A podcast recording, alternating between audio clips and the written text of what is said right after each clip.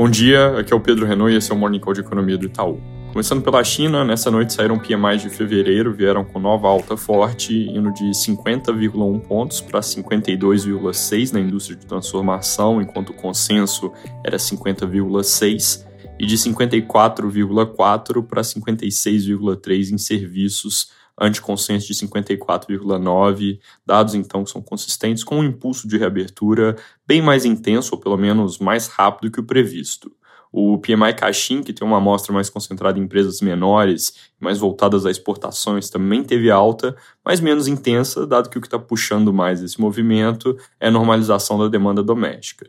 Isso posto, a gente ainda tem um certo ceticismo com relação a uma economia chinesa pujante à frente, especialmente por causa da fragilidade dos balanços das famílias, que deve acabar pesando sobre o consumo.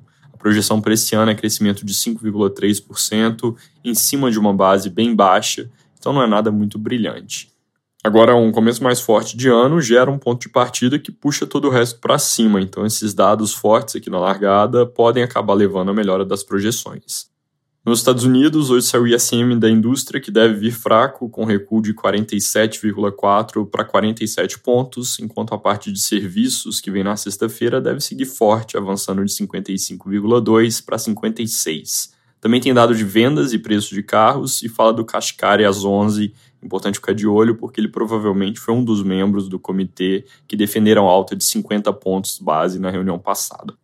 Aqui no Brasil, ontem o governo anunciou reoneração parcial do PIS/COFINS da gasolina e do etanol, que se nada fosse feito, iam ter alta integral do imposto hoje. Na gasolina, o imposto volta para 47 centavos por litro em vez do valor cheio de 69 centavos. O álcool vai para 2 centavos em vez de 24 com uma cobrança menor nesse combustível pelo fato de ser renovável.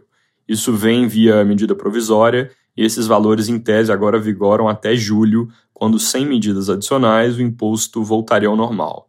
No entanto, nossa hipótese passa a ser de que a segunda pernada de remuneração não vem. Em paralelo a esse anúncio, ontem a Petrobras cortou o preço da gasolina na refinaria, com impacto na bomba que deve ser de 9 centavos, mitigando parte do efeito desse aumento de impostos.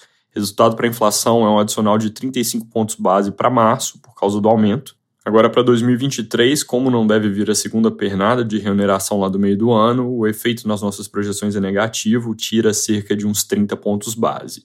Atualmente a gente está em 6,3% de IPCA em 2023, vamos revisar com calma, mas então o viés é para baixo. Outra coisa que o ministro Haddad anunciou foi a tributação de exportações de petróleo bruto, com alíquota de 9,2% pelos próximos quatro meses, com efeito, juntando o PiscoFins reonerado com essa nova alíquota, de cerca de 26 bilhões para arrecadação federal.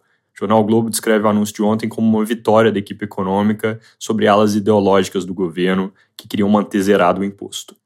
Sobre dados, ontem saiu a PNAD de dezembro, mostrando o desemprego que fechou o ano em 7,9% no número bruto, 8,5% com ajuste sazonal e 9,3% se a gente olha para a média do ano como um todo.